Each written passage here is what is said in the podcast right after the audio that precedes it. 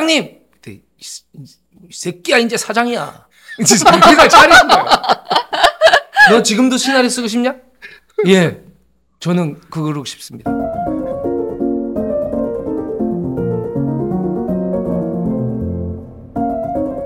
네 안녕하세요 시네플레이 편집장 주성철입니다. 네, 안녕하세요. 영화 저널리스트 이화정입니다. 네이버 영화 콘텐츠 공식 파트너사인 시네플레이가 드디어 한국 영화 감독 조합과 영화 감독 인터뷰 시리즈를 시작하게 되었는데요. 그 첫 번째 손님으로 바로 장항준 감독님을 모셨습니다. 와. 아, 첫 번째 손님 당연히 아, 장항준 첫 감독님이셔야죠. 아, 예. 네. 예, 안녕하십니까. 믿기지 않겠지만 본업이 영화 감독인 장항준입니다. 저희 이, 네. 이, 이 전체 제목이 영화 심표 감독이거든요. 그러니까는 아, 좀 이렇게 영화를 좀 지금 잠깐 쉬고 있고 준비하시는 아, 감독님들을 적극적으로 이제 아. 불러 모아서 예. 이 진솔한 이야기를 들어보자. 근데 음, 사실 감독님 심표가 없잖아요. 그렇죠. 저는 또 옛날엔 많이 놀아가지고 아, 지금은 그냥 쭉 이렇게 진짜 그 진짜 딱 그 제 어떤 시기를 생각해 보면은 플레이 항준 진짜 플레이 항상 놀고 네. 달리고 막 이랬고 누워 있고 막 이랬던 것 같은데 이게 나이가 드니까 아 그런 생각이 드는 거예요. 이게 언제까지 내가 이 직업을 할 수 있을지 알 수가 없다. 알 수가 없구나. 아까도 잠깐 쉬는 시간에 말씀드렸지만 야구로 치면은 지금 이 시점이 나의 9회인지 어. 5회인지 네. 알 수가 없는 거예요. 그렇죠. 예. 그렇다 보니까 이분은 내가 끊임없이 이제는 더 노력해서 지금이 중반전이라고 생각하고 예, 나의 구애는 아직 저 뒤에 있다. 그러면 지금은 이제 플레이 항준에서 플레이 버튼 항준으로 그렇죠. 그렇죠. 계속 플레이 누르는 거. 네네 계속 네. 플레이 하는 거죠. 하나 터질 때까지. 언제가 구했는지 모르고. 네. 네 그래서 이 인터뷰 자체는 그 지금 한국 영화계의 모습을 네. 감독의 시선으로 네. 진단하고 조망한다라는 그런 취지를 가지고 있는데요. 네. 사실 뭐 진단, 조망 이런 단어를 써서 뭐좀 음, 어렵게 느껴질 수도 있지만 사실 예전에 감독 조합에서 그 데뷔의 순간이라는 책을 내면서 음. 조합 소속 감독님들의 어떤 그 데뷔의 기억, 데뷔의 네. 순간들을 그 담아낸 책이 있었거든요. 네네. 그래서 그것도 대체를 하면서 뭔가 요즘 그 한국 영화의 위기다라는 얘기가 굉장히 많잖아요. 네. 그래서 이제 감독님의 그 과거 이야기부터 지금까지 사실 좀 그 올드보이 오대수처럼 인생을 통째로 좀 복습하는 아. 그런 시간이 되지 않을까 싶습니다. 아니 그래도 그 사실 감독님의 가장 근황은 좀 우리가 짚고 아, 그쵸. 넘어가야 얘기해야죠. 되는데 네. 사실 부산의 가장 큰 행사 중에 하나가 네, 그렇죠. 그 항준의 항준의 밤이었죠. 그 항주의 밤 오라고 제가 이제 그 무슨 이미지를 받았어요. 네. 오라고. 이미지라니 초대장. 초대장. 그 초대장 이미지를 받았는데 어, 너무 가기 싫은 거예요. 이미지가 너무 아, 강정 모든 사람들이 항준이를 중심으로 손에 손 잡고 강강술래하는 것처럼. 그 거기에 이제 포스터에 항준이가 한 20명 있는 거예요. 아, 너무 가기 싫다. 근데 실제로 많은 분들이 오셨죠. 네, 많은 분들이 오셨어요. 그러니까 한 저희가 뭐 전체적인 시간을 따져 보니까 그 행사 자체가 한 6시부터 시작을 해서 한 11시간 반 정도 했던 것 같아요. 술 그건 먹는 거니까. 아니 그건 행사가 아니죠. 누가 행사를 11시간 반을 해. 아 그래요? 그래서 아무튼 계속 술을 먹고 뭐 좀 처음엔 방송 카메라가 있으니까 또 거기 계신 아. 분들 좀 오기 꺼려하시고 막 이러다가 이제 조금 방송 카메라 빠진 다음에 이제 손님들 많이 오시고 계속 왜 그렇잖아요. 부산에 가면은 여기서 먹다가 그쵸. 또 절로 갔다가 또 일로 오고 뭐 무빙하는 거죠. 예, 예, 그렇게 해가지고 마지막에는 장소를 옮겨가지고 한한 열다섯 명이 마지막까지 최 최후까지 남았죠. 근데 다섯 시 이- 반까지. 근데 이런 판에 대해서 어떻게 생각하세요? 왜냐하면 음. 보통은 이제 그런 부산에서 행사를 할 때 어떤 투자사 네. 아니면 제작사 이런 밤들은 많이 봤는데 네. 감독 개인의 밤은 제가 네. 지금 부산 영화제 20년이 넘었는데 그리고, 그리고 또 뭐 봉준호의 밤, 박찬욱의 밤이면 이해를 없어, 없어. 하겠는데. 그 밤도 없어. 네, 그 밤도 아, 그런 밤도 없는 데다가 네. 근데 그래서 그냥 송은이 씨가 그렇게 한번 하고 싶다고 네, 네. 그래서 좀, 어 그래 고맙구나 그래가지고 음. 그냥 부산에 가서 술 먹자 네. 해가지고 했는데 일이 커졌죠. 근데 진짜 음. 사실은 그 밤은 사실 오픈 더 도어라고 벌써 신작이 네. 그새 이제 개봉을 앞두고 있어서 예, 예. 네. 만들어진 것도 있죠. 약간 홍보의 목적도 아 있어서. 그건 아니고 송은이 씨가 이제 매년 부산에 네. 가자. 부산에 가서 음. 매년 항준의 밤을 하자. 아, 그래서 원대한 계획. 작년에는 제 1회 항준이의 밤은 이제 좀 처음 시도를 했었는데 네. 그때 생각보다 이제 그 아주 작은 규모로 했었는데 반응이 좋아가지고 네. 어 이번에 이번에 2회째였고 네. 내년 3회째 그래서 나중에 10주년 때가 또 될 텐데 그때 와주시면 감사하겠습니다. 대항준이의 밤이 그때 이게 열리는 진짜 부산 국제영화제 최대 규모의 비공식 행사죠. 부산 영화제 측에서 부른 적이 없어요 저희를. 그러나 그러니까 이제, 모든 예. 사람들이 항준의 밤으로 네, 예, 모이는 예, 직결되는 예, 예, 예. 그러니까 이제 그 해마다 이제 그렇게 가자라고 네. 하는 그런 그 총리 그 대표님의 그 네. 목표가 네. 이제 그 비보를 네. 뭔가 그 영화계 어떤 되게 어. 중요한 좀 제작사로 아. 자리매김하는 어떤 그런 목표가 있으실 것 같은데 아. 바로 그 비보에서 이번 신작 작업하셨잖아요. 네, 그거 네, 어떠셨는지 좀 네. 궁금하네요.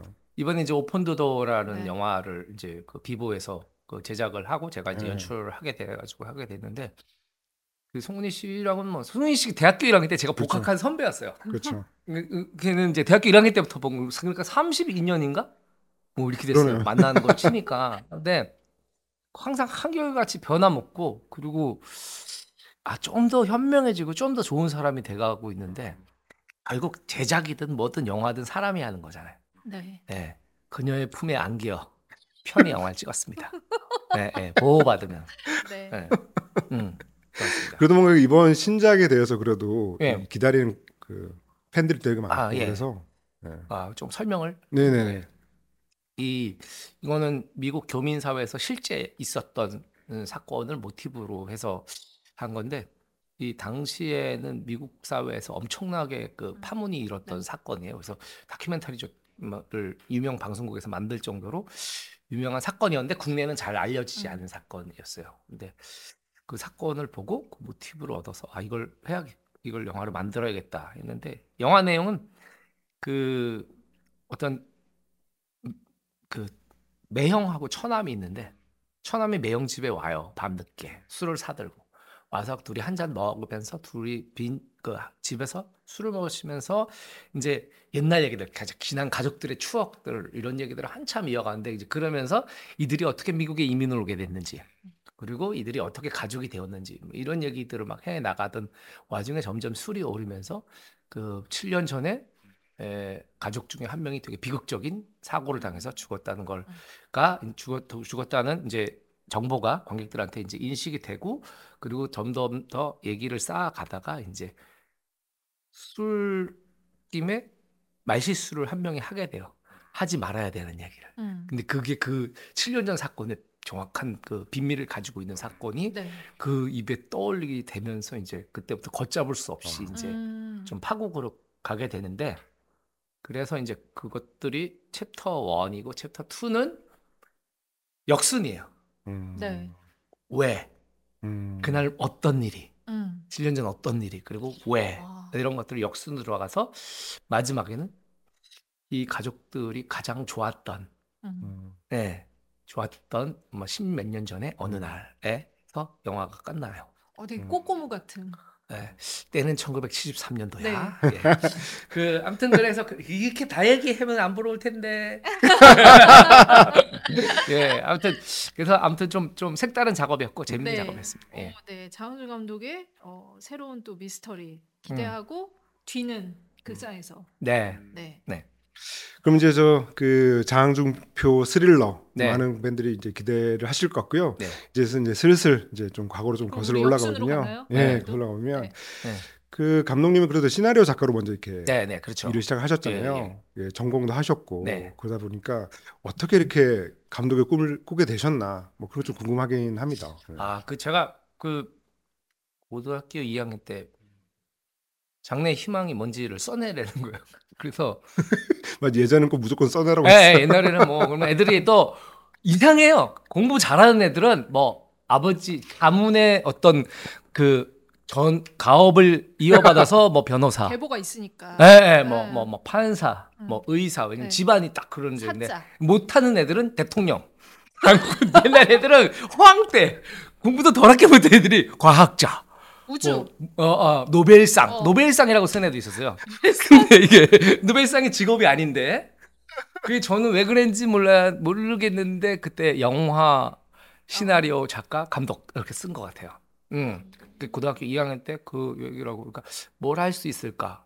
내가 뭘 하면 제일 재밌고 행복할까를 생각해 봤더니 영화인 것 같더라고요. 그래서 영화를 해야 영화를 해야겠다고 막연히 생각을 하고 있는데 이게 좀 긴데 해- 계속 할까요? 아니면 여기서 그만할까요? 아, 아니, 저, 그- 네. 계속, 아, 그래요? 계속 길어도 됩니다. 그래서 그 그 이제 아무 생각 없이 이제 학교를 다니고 있는데 어느 날 이제 입시의 계절이 오잖아요. 입시의 계절. 원서를 써야 되는 거예요. 그런데 그 지금은 뭐 연극영화과가 뭐 전국 대학이 엄청나게 많지만 그때는 뭐 전국에 맞아요. 여섯 개인가 몇 다섯 개 개인가 안막 그거밖에 안 됐었어요. 그러다 보니까 이 정원은 작은데 전국에서 몰려들다 보니까 음. 경쟁률이 너무 치열하고 그래서 아 내가 이게 이, 이 1대1도 이겨본 적이 없는데 몇십 대 1을 몇십 대 1, 몇십 명 중에 1등이 돼서 학교에 들어갈 수 있다는 게 사실 되게 불가능하다고 음. 느껴졌고 그리고 또 당시에 한국 영화가 이렇게 좀 제가 학창 시절에는 이제 에로 영화의 전성 시대 네. 그래서 이 그- 할리우드 영화에 비해서는 네, 대접을 네, 네. 못 받던 시절. 맞아요 대접을 네. 못 받았죠 그때는 또 방화라고 불렀었던 네. 시절이잖아요 그래서 굉장히 좀 한국 영화에 대한 인식이 그렇게 좋지 않아서 집안 어른들이 굉장히 안 좋아했었어요 맞아요. 어. 안 좋아했었는데 이제 그런 것도 그렇고 그래서 아 그래 나는 그냥 그냥 그냥 일반적인 길을 가야 과를 가야겠다 이렇게 생, 공부를 하자. 생각을 하고 네. 제 친구 중에 최경일이라는 애가 있는데 걔가 제 짝이었어요. 걔가 모의고사 끝났는데 걔네 아버지가 종로 경찰서 형사였어요. 네. 그래서 이제 그 티켓을 초대권을 허리우드 오. 극장에 어. 예. 이 연휴나 주말 전에 극장 관계자들이 경찰서에서 이제 자기네 관내니까 잘 봐달라고 음. 이제 선물처럼 해가지고 초대권을 두 장씩 두 장씩 드리고 간 네, 거예요. 네. 근데 어 우리 아들이 모의고사 끝났으니까 시험 끝났으니까 이거 보라 그래야겠다 음. 친구랑. 그리고 이제 그 표를 받은 거예요. 그래가지고 이거 보러 갈래? 그래서 어 보러 가자. 그래가지고 허리우드 극장에 갔어요. 뭐 영화를 봤는데 어 영화가 너무 제 깐에는 감동적이었어요. 음. 뭘 보셨죠? 그때 이제 썸머 스토리라는 어. 그 영국 네. 영화였는데 그걸 보고서 아 나도 저런 영화를 만들고 싶은데 오. 이런 생각이 갑자기 막 끓어올랐던 것 같아요. 그리고 이제 집에 가는 버스를 탔잖아요. 그때 이제 토요일이니까 그 제 얘기 듣고 계세요? 토요일이니까 그때는 뭐 이렇게 전철이 지금처럼 많지도 않고 그리고 버스 전용 차량도 없고 네. 주뭐 5일 근무제가 아니니까 토요일 날 맞아요. 시내는 교통 지옥 그쵸. 그잖아요. 진짜 버스가 서 있듯이 하고 천천히 가고 막 이러는 상황에서 그 중앙극장 을지로에 중앙극장 음. 앞에 버스가 섰는데 움직이질 않는 거예요. 음. 그때 갑자기 딱이 차창을 이렇게 보다가 갑자기 그런 생각이 드는 거예요. 여기 저 이렇게 많은 사람들이 저기 서 있는데 음. 저 중에 자기가 하고 싶은 일을 하는 사람이 몇 명이나 될까? 그걸 한번 세보자. 시간이 많으니까 이제 어. 버스가 서가지고 그래가지고 어 아웃 아니고 아니고 아니, 그거 그러니까 기준 기준이 뭐예요? 기준은 그냥 내 감이에요. 내 감. 네, 거기 막 휴가 나온 군인도 있고 에어분 할머니도 있고 네. 그뭐 오징어 파는 아저씨도 있고 그쵸. 뭐 인부들도 있고 학생들도 있고 막 엄청나게 많은 계층들이 있는데 이게 제가 착각이었겠지만 제 눈에는 없는 것 같았어요. 음.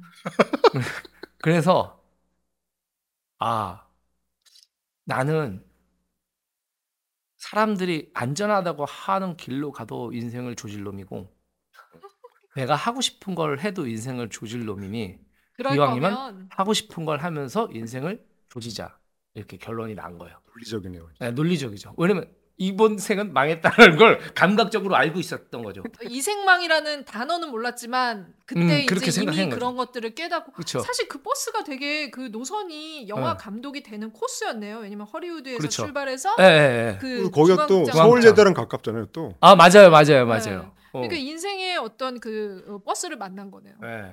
그래서 이제 그 집에 갈때그 집에 가서 제가 먼저 내렸거든요. 내릴 때 제 친구한테 아까 그 네. 초대권 찢은 거 있잖아요. 어, 달라. 그걸 나한테 달라. 왜냐면 만약에 내가 이걸 이 오늘로 인해서 인생이 바뀌면 아, 이건 내 인생을 바꾼 티켓이니까. 그렇죠. 그래서 이걸 내가 갖고 있어야겠다. 네. 그리고 이제 집에 가서 말씀드리고 뭐 이렇게 해서 막 그렇게 해서 이제 영역까지 진학을 하게 됐어요. 음. 그 그 티켓은 지금도 저희 그 집에 있어요. 티켓은 그러니까 붙였나요 이렇게? 네? 붙였어요 테이프로? 아니 그러니까 옛날에는 초대권이 이렇게 있으면은 초대권을 아, 반을 찢어가지고. 맞아, 맞아. 맞아. 이쪽에 좌석이 있잖아요. 그런 그 좌석을 찾아서 보고 들어가는 그러게. 시스템이니까. 그래서 그 티켓은 지금도 저희 집에 있고 그러니까 감독님이 더 훌륭해지시면 그 티켓 값이 이제 좀 더 올라가는 건 거죠 가치가. 글쎄 뭐그 정도까지 가게 될까요, 제가? 네.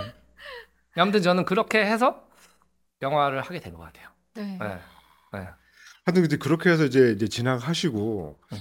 근데 이제 그게 여러 방향이잖아요. 네. 연출도 있고 아, 작가도 그쵸, 있고 그쵸, 예.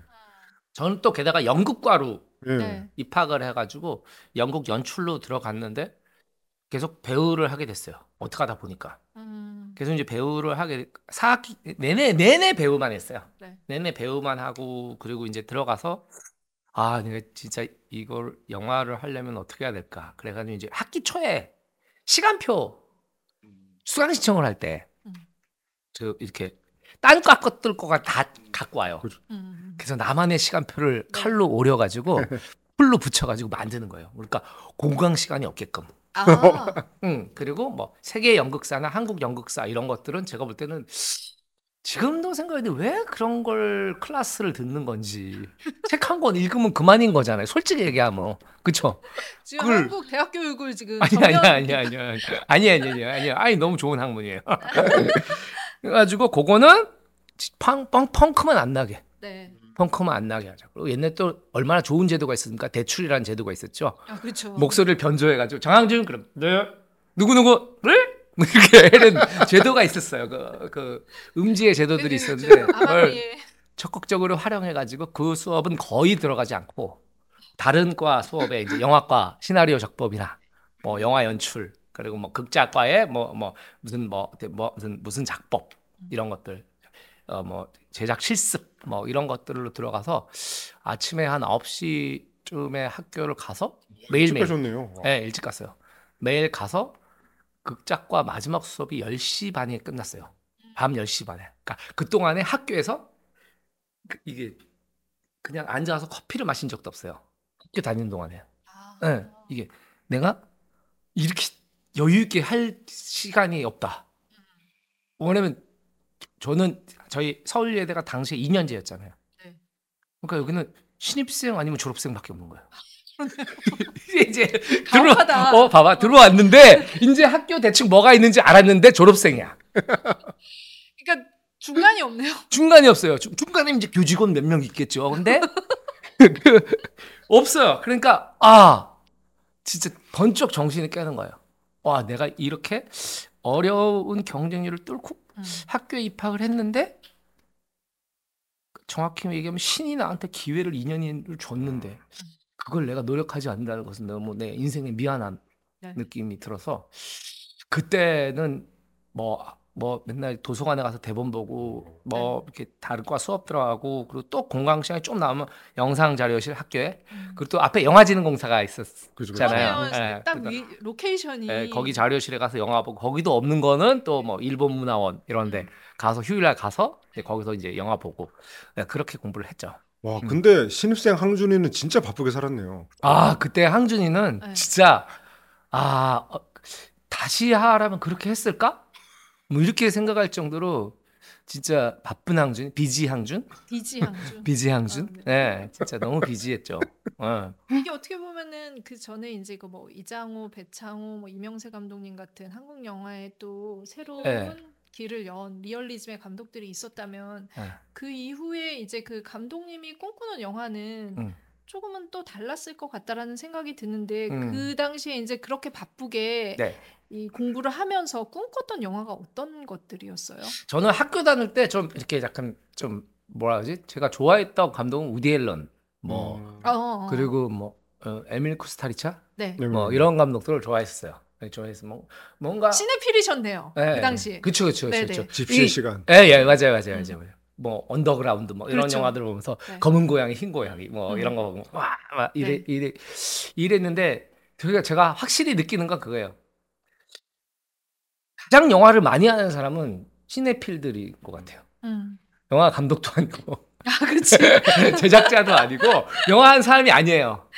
그러니까 가끔은 이제 어떤 사람이 이제 그런 얘기를 아 저는 진짜 영화를 좋아하는데 지금이라도 행 자기 인생의 행선지를 영화로 바꿀까요? 음.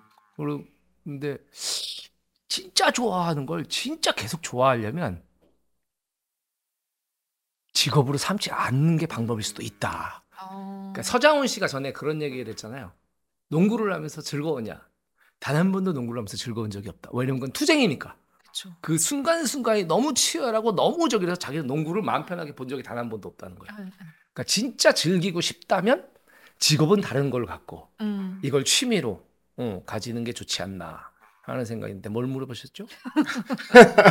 근데 이제 그때 이제 직업을 가지신 거잖아요. 그리고 사실 네네. 그때는 또 요즘처럼 어떤 그 공모전 같은 것도 많지 아, 그랬- 않아서 그랬어요. 글 쓰는 사람으로서 어떤 미래를 어떻게 좀 꿈꾸셨는지 더참 궁금하네요. 아 그때는 그저 진짜 너무 막연한 음. 음, 느낌이었어요. 그래서 이제 처음에는 이제 이 저희 영화과에 제가 청강을 많이 했었던 그 강한석 교수님께 찾아가서 아, 예, 예. 졸업하기 전에 음. 찾아가서 이제 교수님께 부탁을 했죠.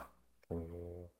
저는 오 그 청강생 음. 너장 뭐 이름이 뭐였지 강준입니다.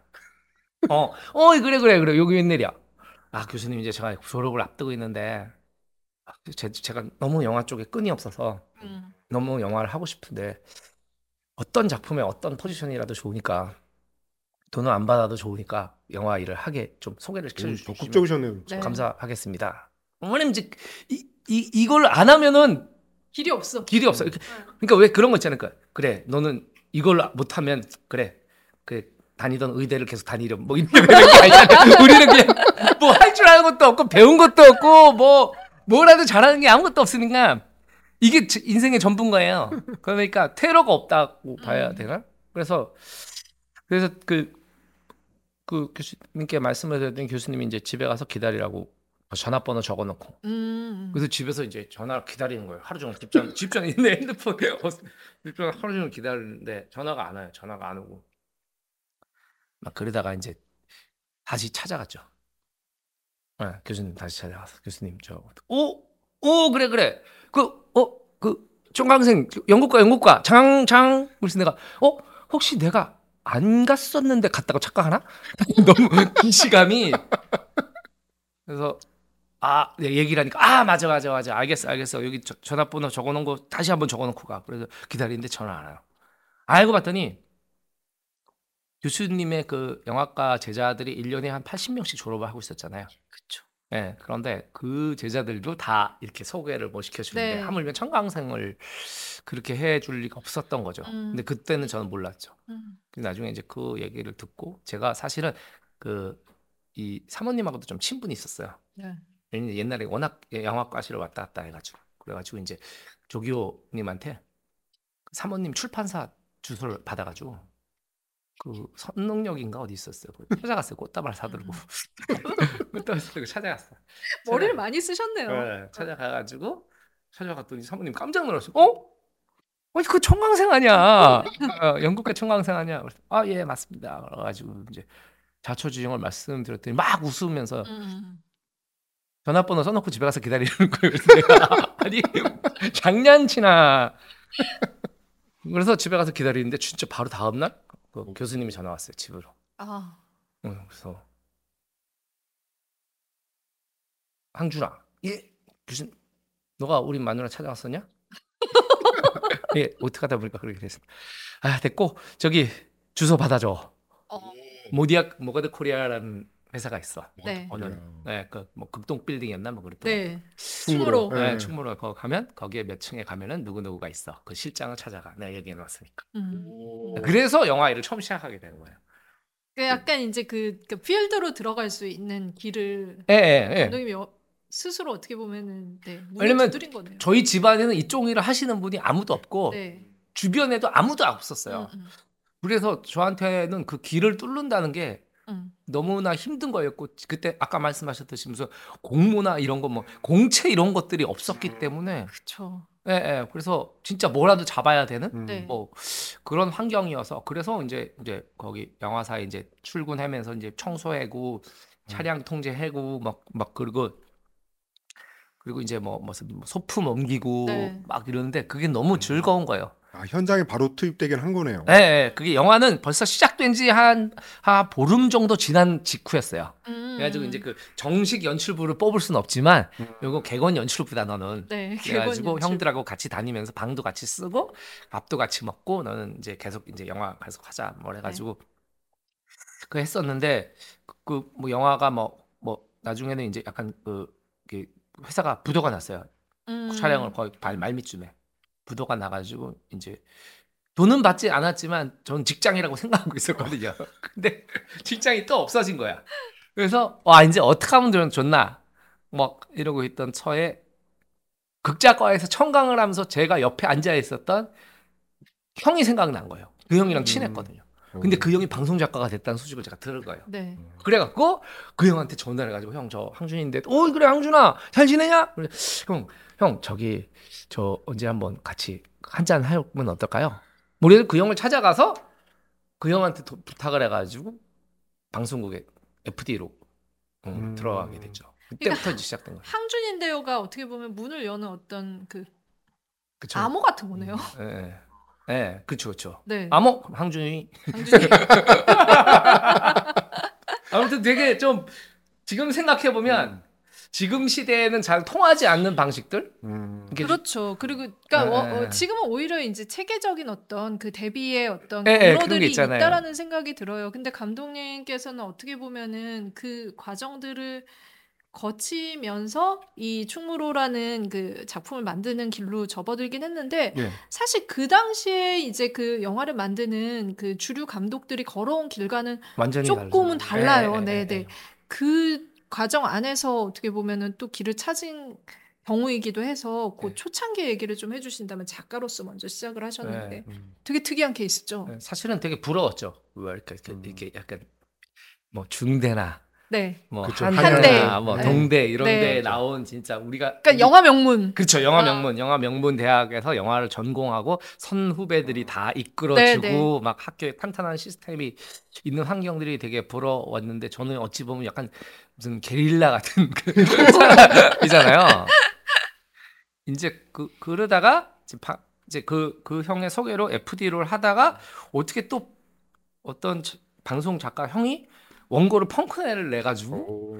근데 저는 항상 이제 그 회의가 끝나면 그 회의 내용을 토대로 대본을 썼거든요. 집에 가서 그냥. 네. 뭐, 뭐, 내가 누가 시킨 게 아닌데 아, 시킨 게 아니죠. 어, 대본을 썼거든요.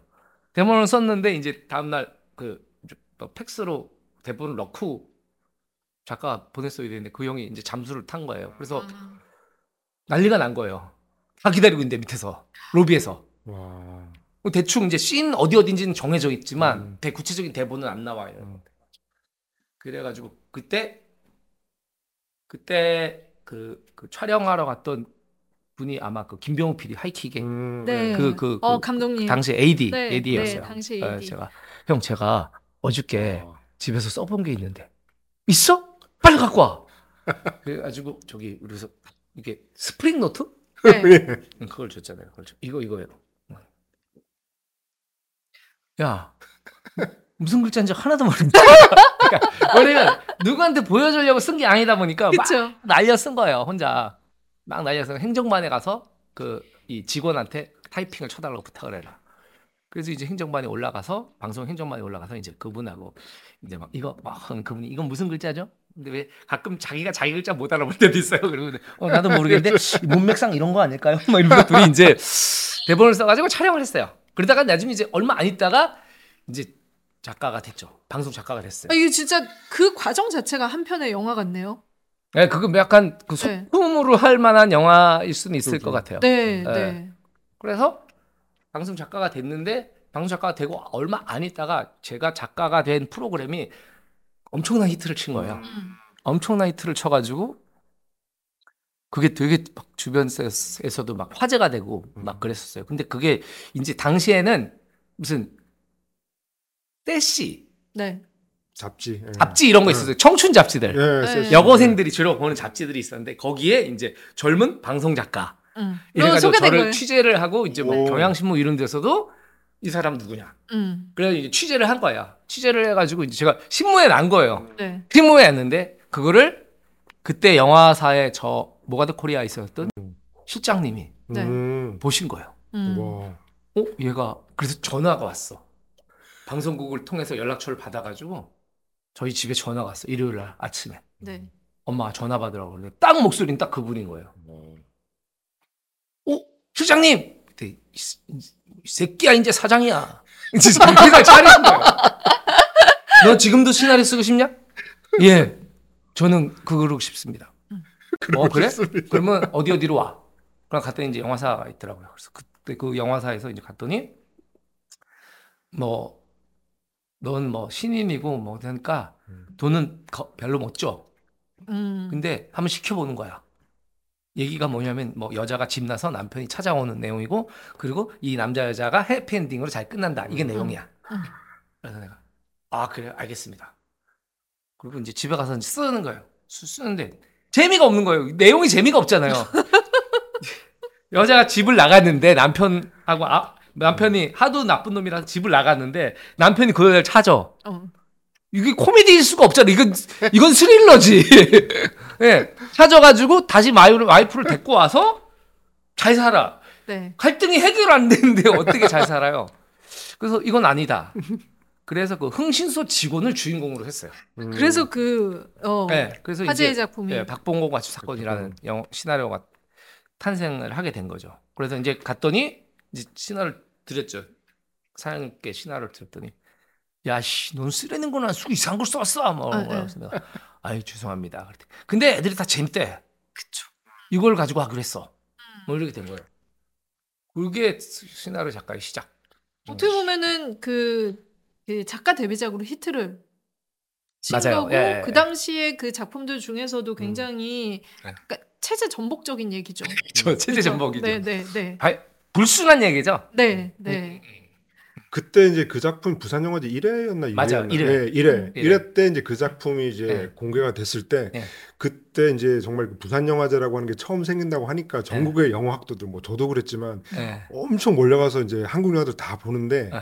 저도 그때 봤거든요, 1회 예, 때. 예. 아, 근데 진짜 다들 음. 이제까지 나온 한국 영화랑 너무 이 스토리 정갈하는 게 결이 너무 달라서 예.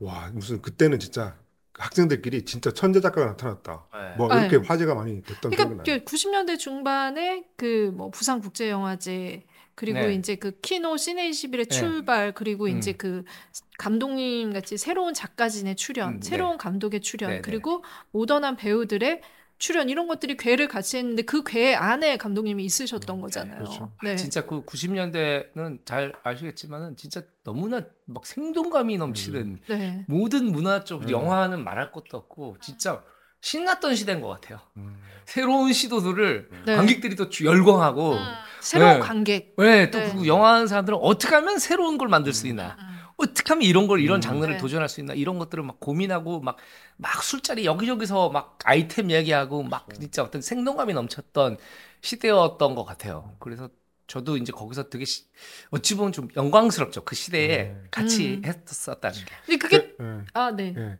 그 1회 때그 초보 작가로 왔던 장항준이라는 사람이 25년 뒤에 부산 영화제에서 밤을? 항준이의 밤을 할 거라고는 아무도 예상 못했을 것 같은데. 아직까지 와, 살아 완전 허를 있다. 찔렀네, 그죠? 어, 아직까지 살아 네, 있다. 네. 아직까지 살아있다. 예. 아. 그 저도 또 궁금한 게또 그것도 네, 있어요. 네. 그러니까 네. 그때 어떻게 보면은 이제 모가드 코리아에 처음 이렇게 그 연락처 네. 이렇게 강하수 교수를 통해서 갔을 때는 어떻게 보면 그냥 중간에 들어간 거고 예. 그리고 이제 방송국에 가서 이렇게 예상치도 못하게 누군가가 잠수를 타면서 썼던 네. 게 이제 반영이 된 것도 네. 사실 예상치 못한 것들이 네, 네, 있는데 네. 박봉공 가춘 사건은 어떻게 보면 공식적으로 제대로 된 어떤 섭외를 아, 받아서 그렇죠. 진행된 거잖아요. 맞아요, 맞아요. 근데 그때 음. 그 박봉공 가춘 사건 쓰시고 받았던 돈 이런 게 얼마였을지 어, 좀 그- 궁금하네요. 그때 그 어, 계약금이 100만 원. 음. 아, 나는 음. 솔로 출연진이랑 똑같네요. 아 그래요? 네네네. 예. 어, 굉장히 중요한 돈이죠. 음. 100만 원, 장급이 100만 원, 아. 200만 원. 어. 근데 그게 감독님의 수익 전체 1년 어떻게 보면은 수익 전부잖아요. 근데 사실은 그때는 제가 돈을 잘 벌고 있을 때였어요. 방송 작가. 방송 작가로 음, 막 경을 겸하고 활동을 막 거. 하고 네. 있어가지고 그때 케이블 네. TV가 막 생겨가지고 네. 그러니까 쉽게 말하면 방송국이 세 개였는데 갑자기 서른 몇 개가 된 거예요. 어, 어, 어, 그치. 인력은 그대로인데. 음, 음, 그러니까 회의만 해주면 한 달에 얼마 주겠다. 음. 하- 일주일에 회- 회의 한 번만 해달라. 이래가지고 엄청난 그때 방송 작가들이 엄청나게 아니 그럼. 그쪽으로 아예 길을 좀 이렇게 굳힐 수도 있는 시기이기도 했네요. 아 근데 저는 타이밍상으로. 이게 비교하기 힘들 정도로 음. 영화가 압도적으로 좋았어요. 음. 네, 그래서 그리고 왜 그런 거 있잖아요. 그러니까 아 이게 저기가 뭐 푸른 벌판이 보이기는 네. 한데 저 땅이 더 매, 매혹적인 음. 땅일 수 있잖아요. 네 네. 거친 땅일수록 석유가 나올 수 있잖아요. 음, 예, 예, 예. 근데 사실 왜냐면 이제 음. 그 영화는 그, 그 당시만 해도 지금은 이제 그 그러니까 굉장히 매체 간의 교류가 활발한데 음, 네, 그 네. 당시는 영화 하시는 분들은 영화, 맞아요. 방송하는 사람은 방송 그렇기 예, 때문에 예. 감독님은 일종의 회색 분자이자 어느 쪽으로도 그러니까 영화 쪽에서 오히려 감독님 방송 전적이 있기 때문에 더 이제 아, 그런 게 좀 있었어요. 예, 좀 텃세가 있기도 하지 않았을까라는 생각도 예, 있는데 헛세라기보다는 이제 그들의 이제 시선에서 느껴지는 그쵸, 게 시선. 있죠. 네, 예, 시선이 예. 그때는 되게 보수적인 시절이잖아요. 네, 네. 서로 이렇게 뭐 하, 드라마 하는 놈들이 뭘 안다고. 뭐 그래. 영화 뭐 드라마 하는 사람들 막 영화 저 새끼들 맨날 어. 폰만 잡고 저것들 아무 짝에도 수석 없는 놈들 막 이러던 이 감독님 되게 왔다 갔다 하던 왔다 갔다 했죠. 네. 그때부터 이제 제가 반인 반수가 시작된 거예요. 이게 지금도 예능 반, 영화 반, 뭐 이렇게 했는데 뭐 이렇게 뭐 어딘가에서 대가가 돼갈 거라는 거는 살면서 한 번도 생각해 본 적이 없고 그냥 내- 내가 저 즐거운 일을 했으면 좋겠다 네. 그런 생각들이 항상 주였던 것 같아요. 그래서 아 내일은 또 뭘 하지? 내년에 뭘 할까 이런 것들을 막 네. 계획을 세우고 하면서 진짜 재미있는 게 없을 때는 같이 일하던 사람들하고 MT를 가고 아 환기를 시키는 그렇죠. MT는 지금 생각해보면 항상 파이에 의해서 갔잖아요 우리가 대학. 네. 음. 어른이 되었으니까 내가 놀 자리도 내가 만든다. 그러니까 조직을 해서 사람들을 이렇게 좀 규합해서 그렇죠. 얼마 전에 이제 제가 꼬꼬무라는 방송 그만둔 지 네네. 오래됐는데 꼬꼬무 그 원년 멤버들이 있어요. 네. PD하고 작가들 그래서 내가 전화해 가지고 오 잘 지내냐? 아 감독님 잘 지내시죠? 그래서 아, MT 가자. 네? MT 가자. 다짜고짜. 그때 왜 그때 저기 해서 그 저기 내가 저그 펜션 하나 통으로 빌 테니까 네, 네. 내가 쏠 테니까 MT 가자. 어 알겠어 좋아요. 그래가지고 한 16명인가? 네. 음 이번에 MT를 갔다 왔어요. 시도 때도 없이 항준이의 밤은 언제든지 열리는 곳. 그렇죠, 그렇죠, 네, 그렇죠. 네. 근데 항준이가 좀 빨리 뻗는다는 있어요. 맞아. 체력이 약해가지고. 네. 아, 그거는 뭐 증언할 수 있습니다. 감독님 빨리 가세요. 네. 그 사실 근데 이 작가로서의 어떤 그 굉장히 그 당시에 이제 저 작가만을 하는 감독이 아니라 음, 네. 글도 쓰고 연출도 하는 것들이 정석처럼 되어 있을 때 감독님 작가 포지션이 굉장히 강하셨잖아요. 네, 네, 맞아요. 연출의 꿈은 어떻게 보면은 저 멀리 떨어져 있었을 수도 있을 것 같은데. 아, 그, 그러니까 그, 하다 보니까 확실히 알게 됐어요. 음. 영화는 감독의 것이구나. 아, 아 그런 걸 그렇죠. 네. 밖에서 봤을 땐 몰랐거든요. 음. 그러니까 뭐 작가가 써준 대로 찍는 거라고 이렇게 생각을 해 당연히 막연하게 했었는데 들어가서 보니까 너무 그 제가 생각했던 거랑 다른 거예요. 그래서 온전한 영화를 만들고 싶다. 음. 그런 생각이 돼가지고 이제 주변에 이제 음, 약간 일종의 절필 선언 음, 일안 받는다. 결단. 일 안 받고 난 내 거 내 데뷔작을 쓸 거다. 네. 그렇게 했는데 이제 그때부터 이제 그 고난의 행군이 시작돼. 네, 수입이 정말 빵원이에요. 어, 네. 드디어. 어. 예, 예, 수입이 빵원이고 그때가 또 결혼 직후여가지고. 아 그때 예, 죠 예, 예. 그래가지고 저희 와이프도 그랬었대요. 이게 아니 우리 시어머니가 우리가 얘는 팔- 사주가 좋아가지고 얘는 엄청나게 큰 돈이 그 결혼 후에 들어온다 그랬대요. 결혼하고 엄청나게 큰 돈이 들어와서 주체를 못할 정도의 돈을. 근데 그게 나중에 세월이 지나고 자기였다는 거를. 그러니까 엄청, 아니 엄청나게 큰 돈은 김은희 작가님. 그러니까 그러니까 그러니까. 들어온 그 거지. 자기는 계속 그 생각했대. 아니 큰 돈이 들어온다는데 언제 들어오나 했는데 나중에 세월이 한참 20년이 지나고 보니까 아 그게 나였구나. 내가 움직여야지 돈이. 어, 어 그게 나 큰 돈 나였구나 그런 생각을 했다. 음. 근데 그 예, 데뷔작 과정 자체가 좀 순탄하셨는지도 궁금해요. 그러니까 예, 뭔가 이제 감독님이 음. 가진 어떤 재능이나 이런 것들이 사실 그 당시에 그 말하자면 그 천편일률적인 분위기가 좀 있다 예, 보니까 그러니까 박봉곤을 쓴 사람을 이렇게 선뜻 이렇게 입봉시키려고 할까라는 생각도 들기도 하고 뭐 그렇거든요. 그래서 이제 제가 계속 이제 시나리오를 이제 그거 하고 나서 또 이것저것 막 하고 있는데 이제 의뢰를 받은 것들을 하고 있는데 그때 썼던 시나리오들이 다 또 이상해요. 제목도 다 이상. 음. 뛰다가 생각이 나면 그 제목이 중간 보스의 고민 뭐 이런 거예요. 그래서 그 이렇게 이 지금도 저희 와이프가 제일 좋아하는 제가 쓴 글 중에 제일 좋아하는 건 그 뛰다가 생각이 나면이라는 네. 시나리오였어요. 시나리오인데 저도 굉장히 좋아했고 그리고 그거는 거의 성사 직전까지 갔다가 결국에는 이제 그 어째 드랍이 되고 막 이랬었는데 아무튼 좀 그 고난의 시절들이 막 있다가 이제 이관수 PD가 이제 시네마 서비스에 있었던 이관수 PD가 이제 저한테 이제 연락을 한 거죠. 그 전부터 이제 저, 저랑 이제 잘 알던 PD였는데 그래서 형준아 너 그래서 뭐 어떻게 돼가고 있냐? 그래서 아 형 어저께 엎어졌어. 뭐 이렇게 막 이렇게 웃으면 안 되는데. 네, 어, 엎어졌 그때 그때는 약간 그 감독 지망생은 네. 하루의 일상이 초조, 불안 그리고 결과는 엎어짐 어. 뭐 시절 이제 대부분의. 그죠 대부분의 감독님들이 뭐 그러면서 살았으니까 저도 마찬가지로 이제 그랬었는데 이제 황준아 너가 감독을 할 시나리오가 있는데 네가 한번 봐봐 네가 꼭 좀 해줬으면 좋겠다 그래가지고 받은 게 라이트 하크라는 시나리오였어요 네. 그게 왔는데 형 이거 많이 고쳐야겠는데 근데 이제 또 그런 게 하도 엎어지니까 이것도 엎어질 테니까 계약이라도 할까? 근데 제가 돈이. 떨어져가지고 아, 음, 음. 그래가지고 이제 그, 그래서 이제 기한만 설정해 놓으면 되니까 그래서 계약을 하고 그리고 이제 그, 그 시- 시나리오를 이제 수정 방향을 하는데 박정우 작가를 음. 만나야 되는 거예요. 박정우 작가가 초고를 썼으니까 정우 박정우 작가랑 저랑 나이는 동갑이고 네. 서로 한 몇 번 스치듯이 보긴 봤었어요. 근데 음. 서로 어떻게 생각하고 있었냐면 제가 박정우 작가 그때 top class 시나리오 맞아 잘 나가던 네. 네. 그래서 내가 하, 속으로 어떻게 생각하냐면 하, 저 새끼 진짜 잘 어? 시, 시류 잘 맞아가지고 저 새끼 저거 어, 보면 저렇게 잘난 척하고 저거 속마음. 어어 막 이미 이렇게 생각하고 박정우는 저 새끼 지가 뭐가 이렇게 잘났어 아. 뭐가 이렇게 고매해 뭐 이랬어요 네. 그래가지고 이제 만났어요 만났는데 내가 이런 거 고쳐야 되고 저런 거 고쳐야 되고 저런 거 고쳐야 돼 저런 거 고쳐야 된다 그러니까 저거 이렇게 가만히 두니 뭐 감독이 그렇게 생각한다면 그러니까 이제 이건수 PD가 그러면 작업은 어떻게 할 거야? 나는 내가 고쳐야지.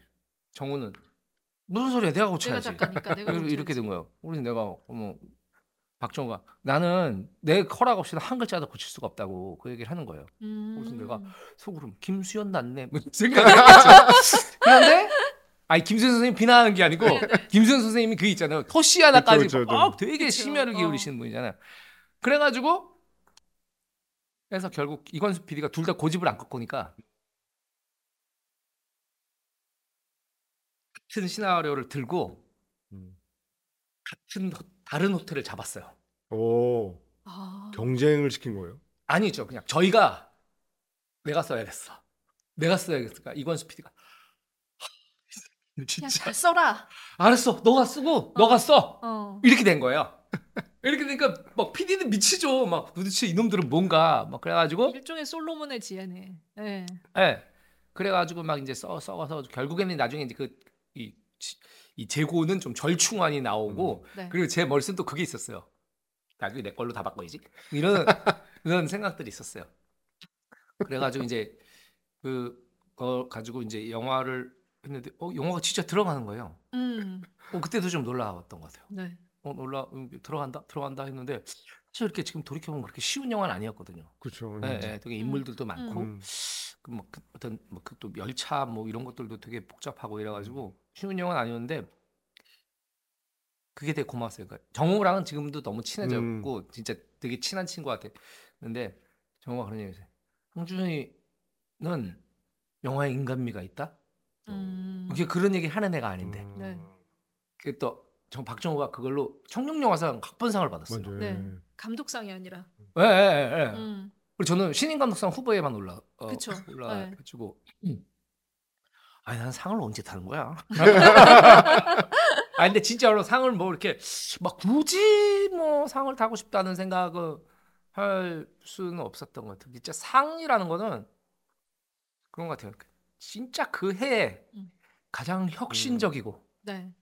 가장 공감이 되는 이야기를 만들어낸 사람. 음. 다른 방식으로, 네. 다른 언어로 음. 만들어내주는 영화상은 확실히 그런 것들에 있어서 뭐 방송 연예 대상, 방송 드라마 대상과는 달라야 한다고 생각을 해서 저처럼 좀 상업 영화 네. 뭐 이런 것들 위주로 하는 사람들은 그냥 계속 작품을 할 수 있는 것만으로도 큰 음. 상이라고 생각을 하니까요. 음. 네.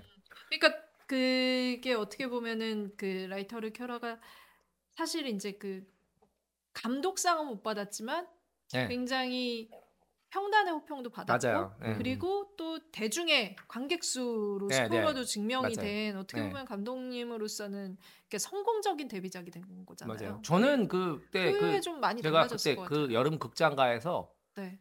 그 월드컵이 끝난 직후였어요. 2002 월드컵이 끝난 직후에 네. 이제 개봉을 했던 것 같은데 그때 이제 붙는 영화들이 맨인 블랙 2, 음. 마이너리티 리포트, 폰 막 진짜 쟁쟁한 영화들이 막 할리우드의 대작들 예, 예, 예. 그렇죠. 막 붙었는데 그러니까 막, 막 이렇게 되는데 자, 이렇게 처음에는 맨인 블랙 2가 딱 나온 거예요. 맨인 블랙 워낙 인기가 좋아가지고. 워낙 음. 근데 맨인 블랙 결국 우리가 며칠 만에 역전시켰어요 관객 수를 역전시켰는데 그 다음에 바로 마이너리티 리포트가 붙은 거예요. 마이너리티 리포트가 톰 크루즈가 왔어. 막 올라가는 거야. 그래서 내가 어, 뭐야 뭐야. 우리 극장에 가서 봤어요. 뒤에. 야 이건 지는 게 당연하다.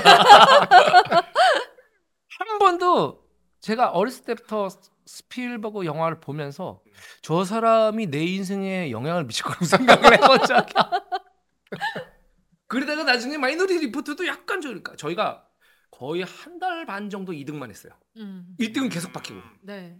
음, 그래서 그, 그 그래서 약간 그, 그, 그 기간만큼 영화가 걸려 있기도 했고 그리고 네.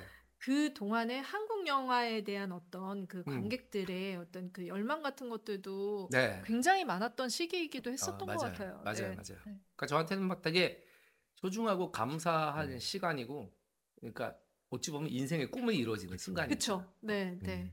막그 뭐 지금도 생각나요. 그 첫 촬영을 하는데 어디서 촬영했더라? 창신동에서 촬영을 했나? 그 약간 이 약간 노후된 골목 음. 이런 어, 데서 어. 촬영하는데 첫 컷을 찍는데 ready 윤종신 씨가 그때 제 뒤에 있었거든요. 이렇게 딱 모니터 뒤에. 그 윤종신 씨가 그때 영화 음악을 맡기도 하고 네. 그리고 저랑 굉장히 오랜 친구고 그리고 항상 제 제 감독 입봉을 누구보다 바랬던 사람이에요. 음. 그래서 저희 와이프랑 윤종신이랑 그리고 옛날 제 엎어졌던 영화의 조감독들까지 와서 음. 아, 제 깃털이 이렇게 다 왔군요. 이렇게 이렇게 뒤- 뒤에서 지켜보는 거야. ready 액션 컷! 아 하니까 뒤에서 윤종신이 그러는 거야. 아 씨. 눈물 난다 눈물 난다. 네, 그게 내 기억나요. 네. 그러니까 그 당시에 이제 감독님 포함해서 그때 그 시네마 서비스에 뭐 장규성 감독님, 네, 뭐 맞아요. 김상진 감독, 그리고 박정우 작가, 그리고 뭐 네. 장진 감독까지 해서 네. 뭔가 좀 아, 이게 어마어마한 무언가가 좀. 이렇게 시작된다라는 느낌이 들었던 것 같아요. 그때. 네, 네. 어찌 보면 그 시네마 서비스라는 회사가 뭐 진짜 한국 영화사에서 굉장히 중요한 위치를 대중 상업 영화의 판도를 그냥 맞아요. 어, 네. 네, 거의 맞- 휘어잡고 바꾼?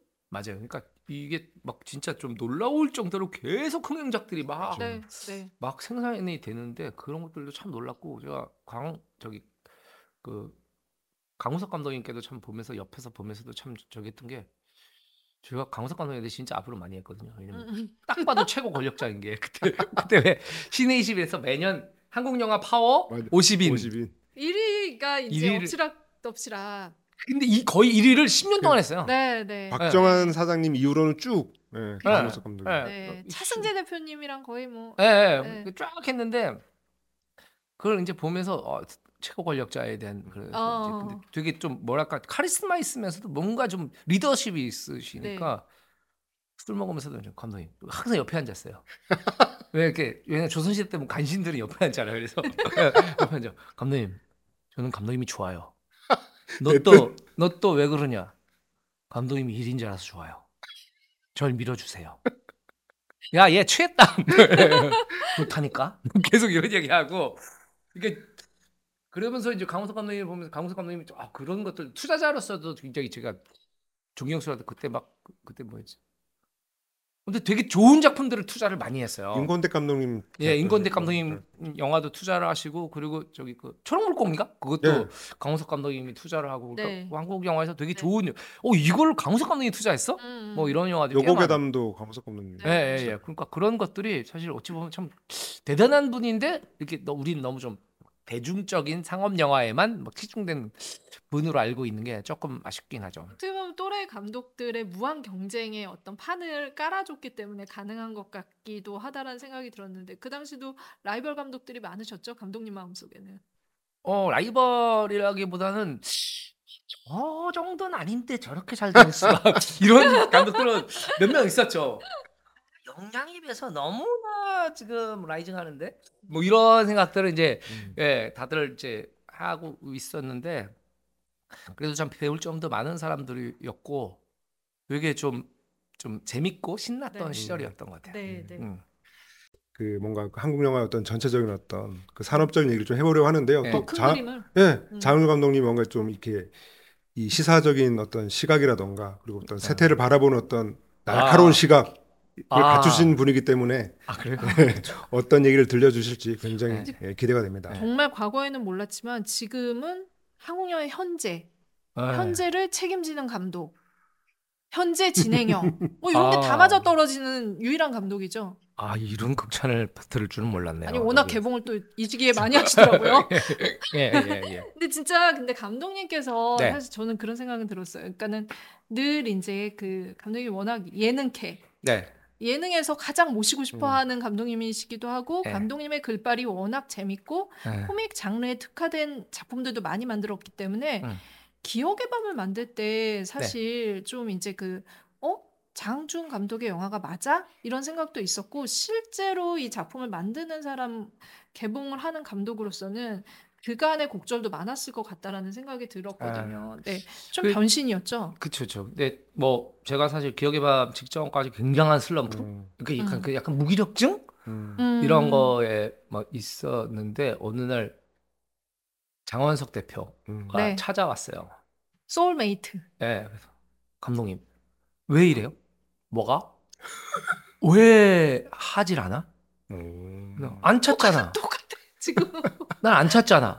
그랬더니 감독님, 감독님이 잘하는 게 시나리오 쓰는 건데 어. 시나리오 계속 내야지. 그거 몇 편 엎어졌다고 해서 그걸 그렇게 하면 안 되죠. 네. 감독님, 내가 이제 힘이 있잖아요. 감독님, 내가 힘이 있어서 made 시켜줄게. 어. 시나리오 써와요.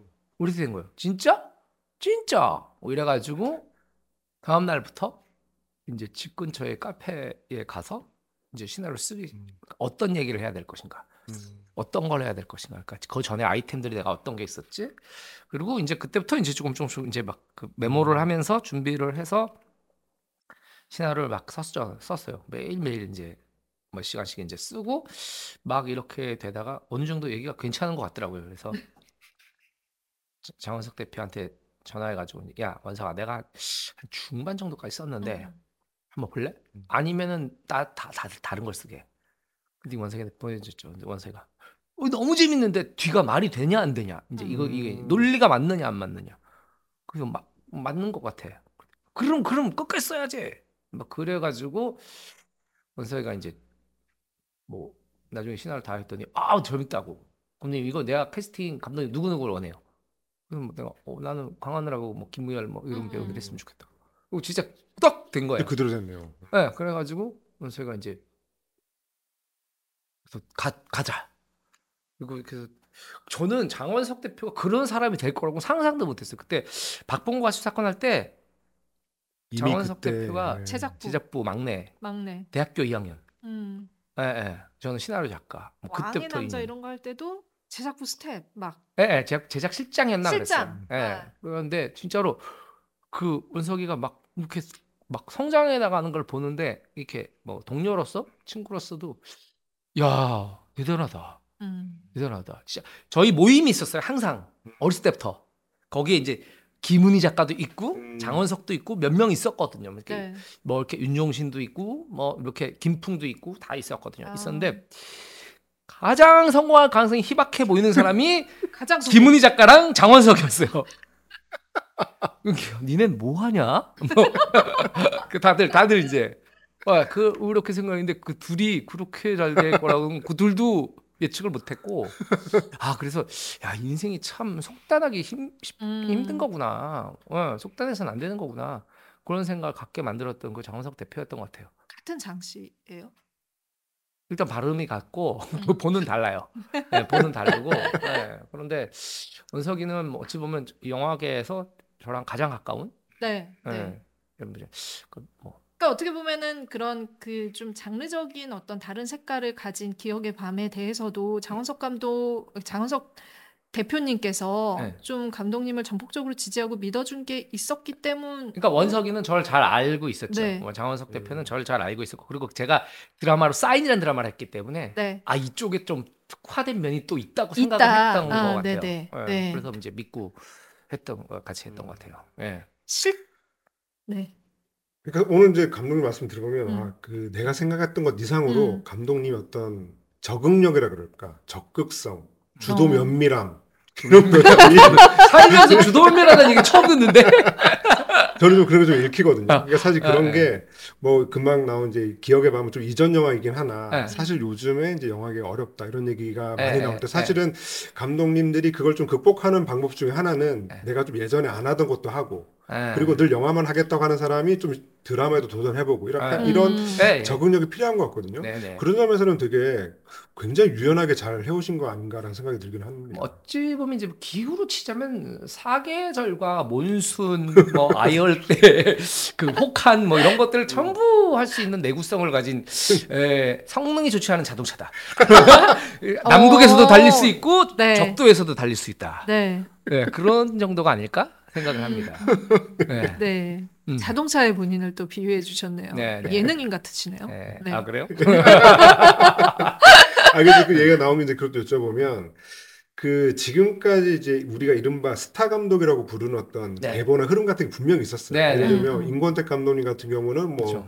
서편제라고 하는 작품으로 그 최고 흥행 그력을 세우시면서 네, 네. 이른바 국민 감독이라고 하는 그런. 어마어마한 표현까지 얻으셨고 그를 통해서 이 영화라는 거에 대한 인식 자체가 국민적으로 되게 높아지기도 음. 하는 네, 계기가 예, 되기도 맞아요. 했었거든요. 예. 근데 뭐 그 뒤로는 뭐 역시 뭐 박찬욱 감독님, 음. 봉준호 감독님 의 케이스가 있는데 장항준 감독님은 정말 처음 보는 유형의 감독인 것 같긴 해요. 왜냐하면. 네. 이전에 그 인기 감독이라고 하면 주로 시사 교양 쪽이었다고 하면 감독 쪽 예능 쪽이잖아요. 네, 네. 그래서 그, 그런 포지션에 대한 뭐 고민이라면 고민 혹은 그 지금 스스로를 돌아보는 느낌 같은 게 어떠실까 음. 되게 신기하긴 하거든요. 그 이제 장원석 대표는 당시에 예능을 하지 말라고 했어요. 감독이라는 거에 네, 감독님 예능을 하지 마세요. 이제 왜냐면 충무로에서 감독님에 대해서 어떻게 얘기하냐면 장항준은 이제 영화보다는 예능을 좋아한다. 음. 그래서 이제 그래서 가서 감독을 할 의지가 없는 것 같다. 뭐 이런 생각들을 많이 하니까 이제 예능을 하지 말라 그래가지고 제가 또 한동안 예능을 딱딱 끊었었거든요. 이제 끊는데 예능에 또 큰 장점이 있긴 해요. 돈. 돈. 예, 그 돈이 잘 들어와요. 네. 어, 돈이 잘 들어. 그 얼마나 좋습니까? 옛날에 저희 어렸을 때는 그 항상 제일 많이 들게. 야, 남자애가 어? 묵직하지 못하고 말이야. 어? 그렇게 입만 살아가지고 그리고 뭐 학교에서도 항상 뭐. 뭐 반장이 떠든 사람 그 장학준 항상 들어가 있는 거야.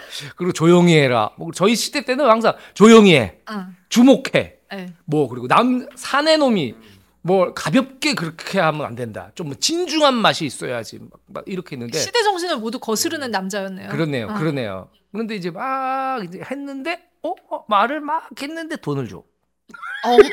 돈을 안 줘도 말은 할 텐데.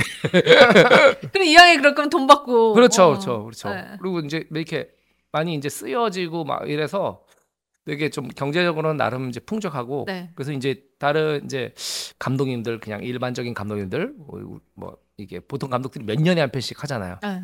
그러니까 그렇게 할 때 그 간극을 경제적 간극들을 틈을 메워줄 수 있는 네. 예, 그런 그 계기가 된 저한테는 어찌 보면 되게 고맙지만 음. 또 하나는 이제 그, 그 소비되고 있다. 예, 소비되고 있고 대중에게 피로감을 준다. 너무 많이 나와서. 네, 너무 많이 나와서. 그리고 그 유튜브 그 유튜브 이런 거 안 했으면 좋겠.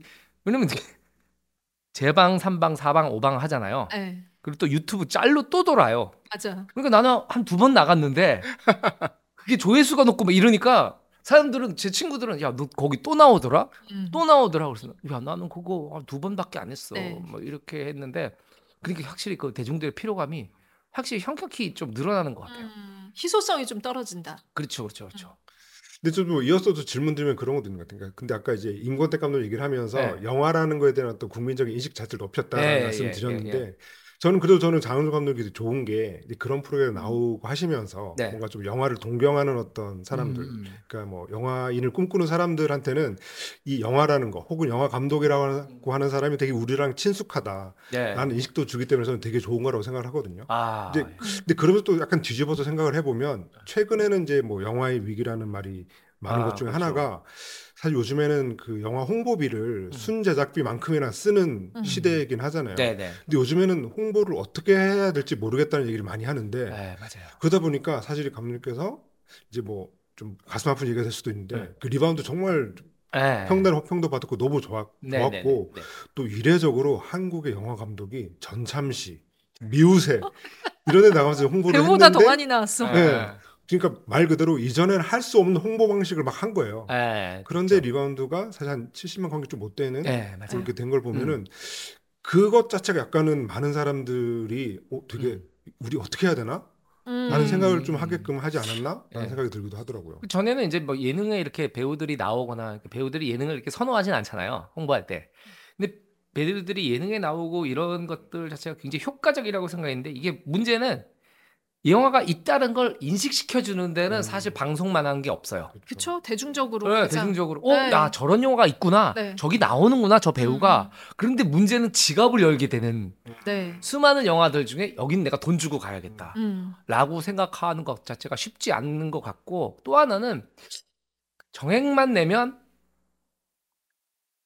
영화를 거의 공짜로 보는 거다라는 인식이 많이 다 이제 확립이 된 것 같아요. 그래서 이거를 내가 이거 한 편 보는데 이 월 넷플릭스 월정액을- 월정액을 한 편에 써야 돼? 음. 이런 것들 어, 체감이 네. 너무 높아진 커- 거죠. 커진 네. 것 같아요. 뭐, 뭐, 네. 그 뭐 티켓 가격도 워낙 올라갔고 네. 갑자기. 음. 근데 감독님은 사실 이제 그 워낙 진짜 배우보다 더 많이 노출하면서 네. 그 홍보 활동에 뛰어들었는데 네.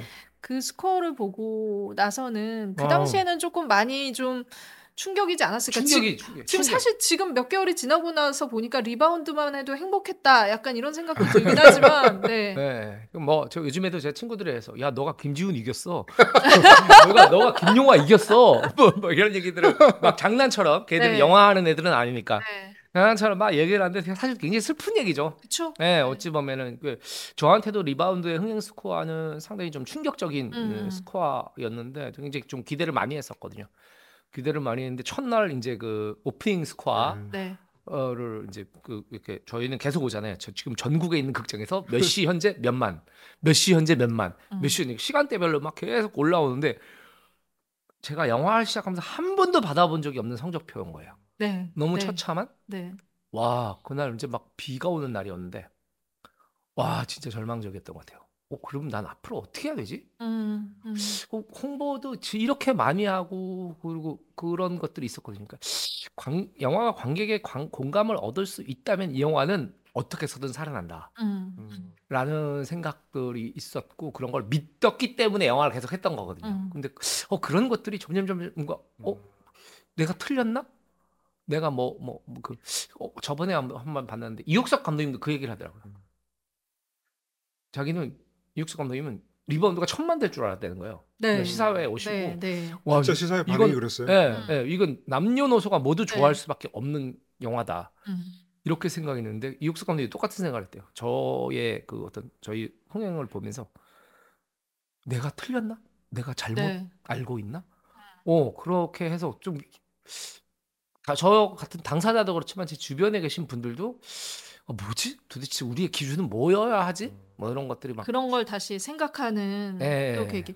저도 사실 저는 장항준 감독님의 영화들을 다 좋아하긴 했지만 리바운드 같은 경우는 정말 이 감독의 연륜이 느껴지는 탄탄한 그 완성도라고 생각을 했고 그리고 제가 지금 이제 그 사람들은 왜 극장에 가지 않을까? 네. 그럼 극장에 가서 무엇을 찾아야 될까? 극장에 우리가 가는 이유가 음. 무엇일까라는 얘기를 질문을 받을 때마다 제가 예로 드는 건 리바운드였어요. 어, 왜냐면 이 영화를 집에서 혼자 보면은 리바운드의 그 감흥을 느낄 수 있을까? 음, 그러니까 이 영화의 하이라이트에서 우리가 같이 공감하고 박수 쳐주는 그 네. 지점까지 도달하기까지의 영화라는 것들은 그 시간을 쌓아올리고 그 캐릭터를 쌓아올리고 네. 그 스토리라인을 구축을 하잖아요. 음, 그 부분에서 마지막에 얻는 쾌감이 그 네. 정도로 저한테는 굉장히 소중하다라고 생각을 했고 그때 봤을 때 감흥도 굉장히 컸었는데 사실은 이런 게 어 떻게 보면은 통하지 않을 수도 있겠다라는 위기감 같은 것들이 네. 리바운드를 보고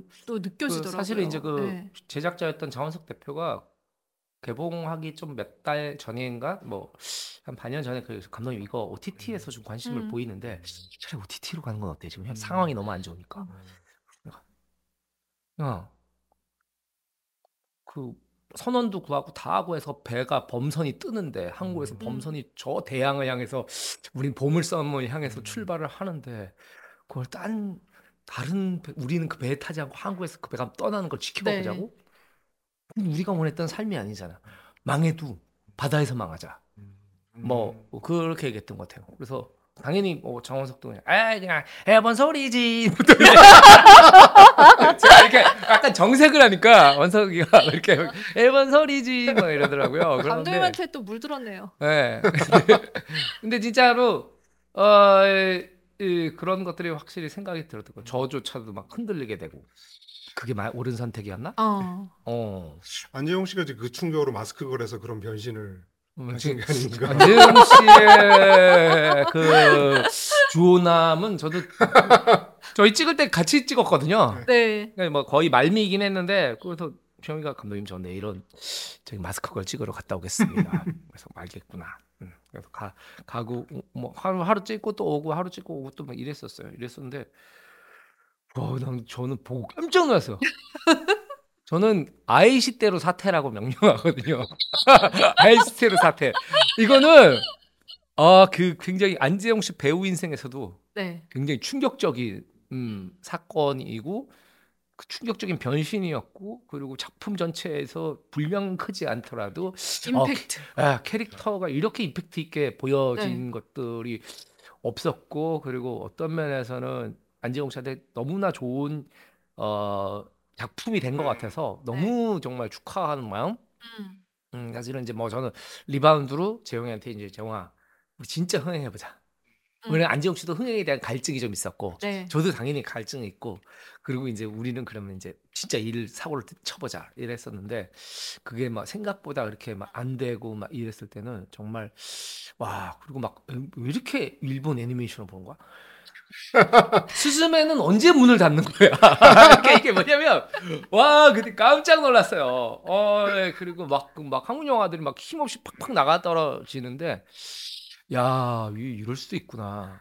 아, 또 같은 농구 또 애니메이션이 예, 예, 예, 예. 개봉을 할 어, 때였네요. 어, 슬램덩크 막 보면서 네. 막 근데 오 같은 농구인데 이렇게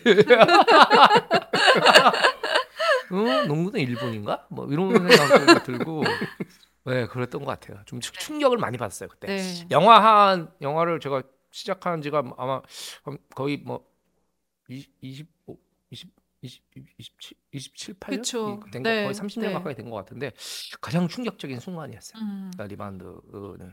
네. 그러니까 실제로 최근에 많은 관객 그리고 이제 영화 팬들이 네. 관람 패턴이 실제로 많이 바뀌고 있잖아요. 네. OTT로 이행해가는 아, 그런 그렇죠. 과정에 있는데, 네. 근데 사실은 이제 음. 개인으로서의 감독도 음. 음, 좀 그런 면이 있지 않나요?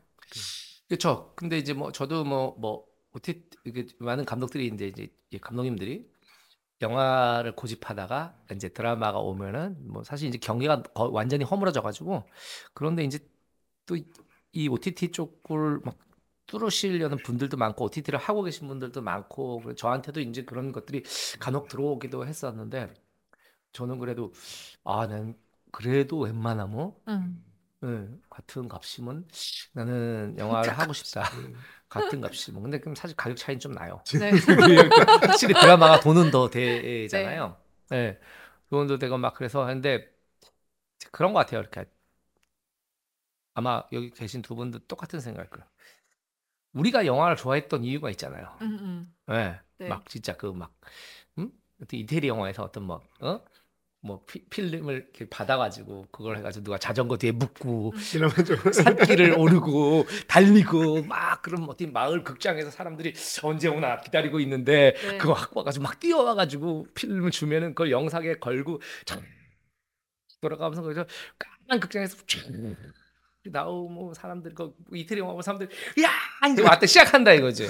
그리고 막 보면서 그 그 영화를 보면서 웃고 울고 무서워하고 가슴 졸이고 그리고 끝나고 이, 이런 것들을 그 어둠 속에서 아 누군가의 꿈을 동시에 보면서 그 희노애락을 경험한다는 것 자체가 그 영화가 끝나고 문 밖 그 극장 문 밖을 나서면서 그들이 서로 이야기하고 즐거워하고 막 감흥을 느끼고 막 이런 것들 자체가 그 사실 그 과정이 굉장히 중요한 영화의 과정이라고 생각하는데 네.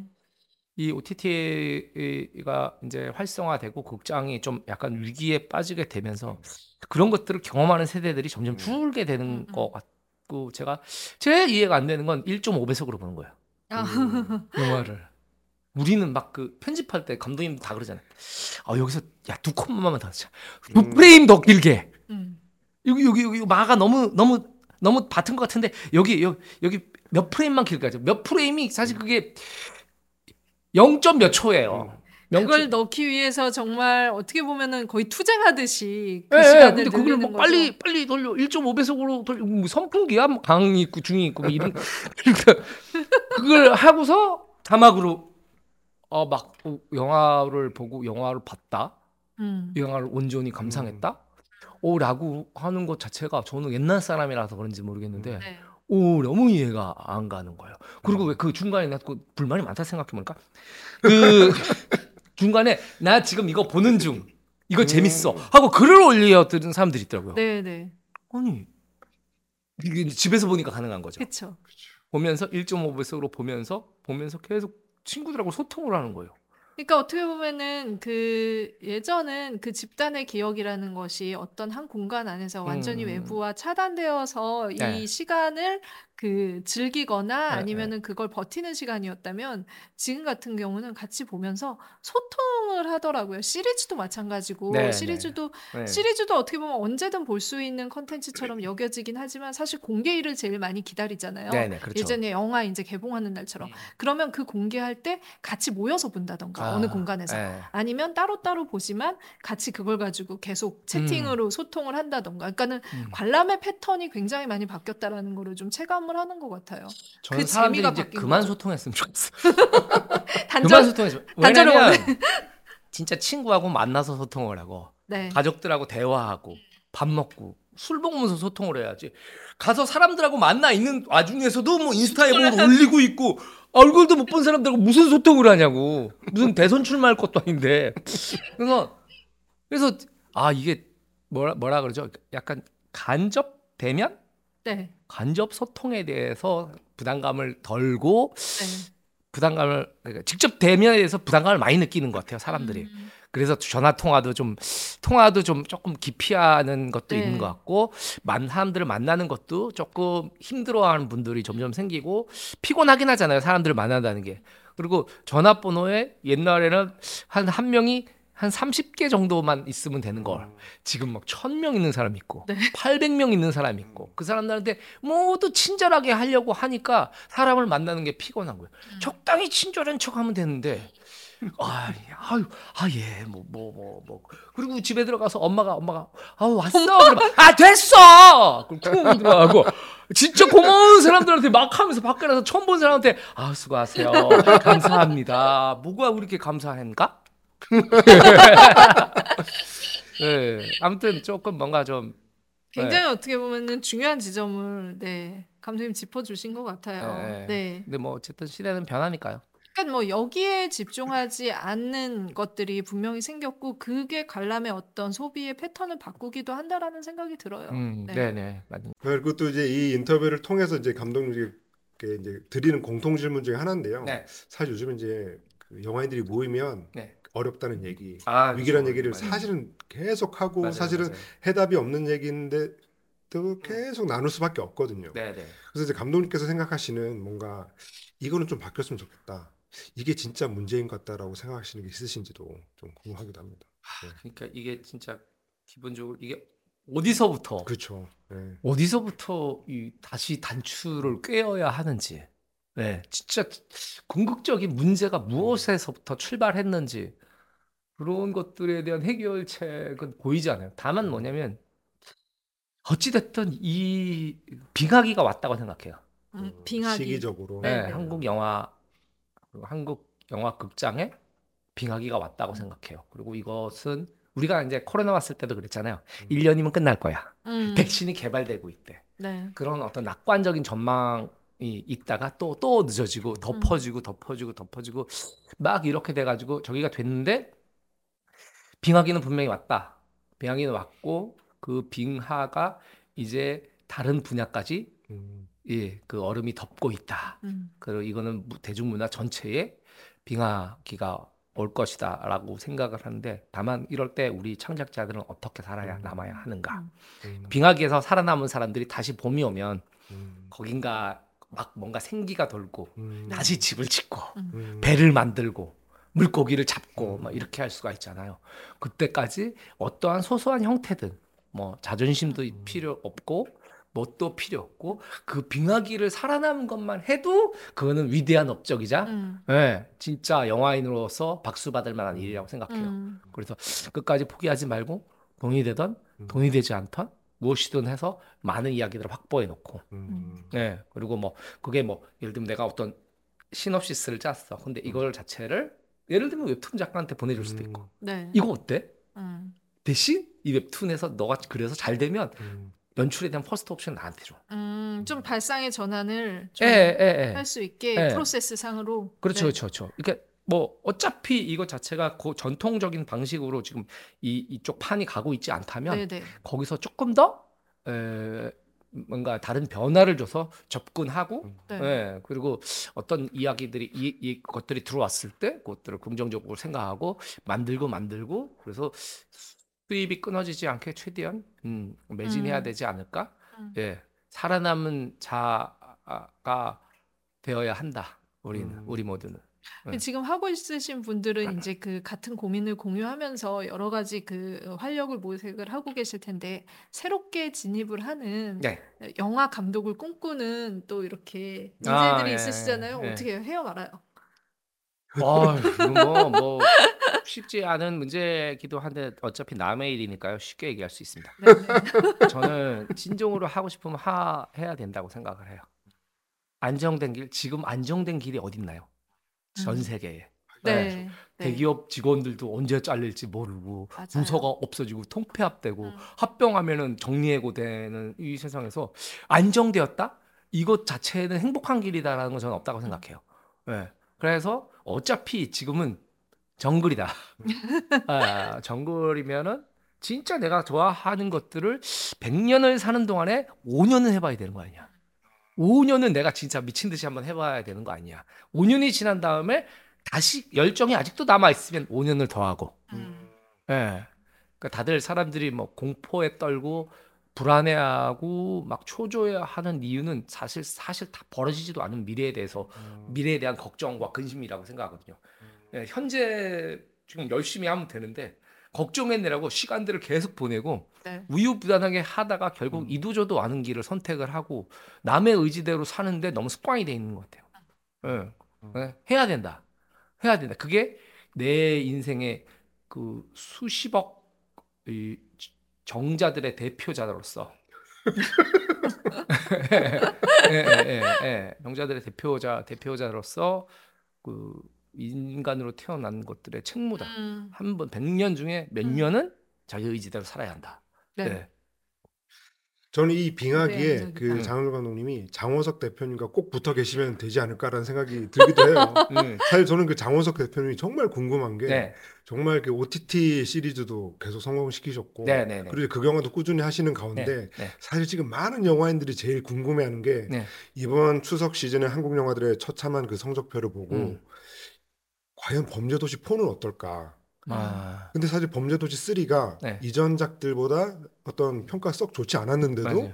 여전히 오. 와, 음. 그 어마어마한 흥행을 기록하는 걸 보고 음. 야, 역시 남은 건 범죄도시밖에 없나? 라는 얘기를 되게 많이 하거든요.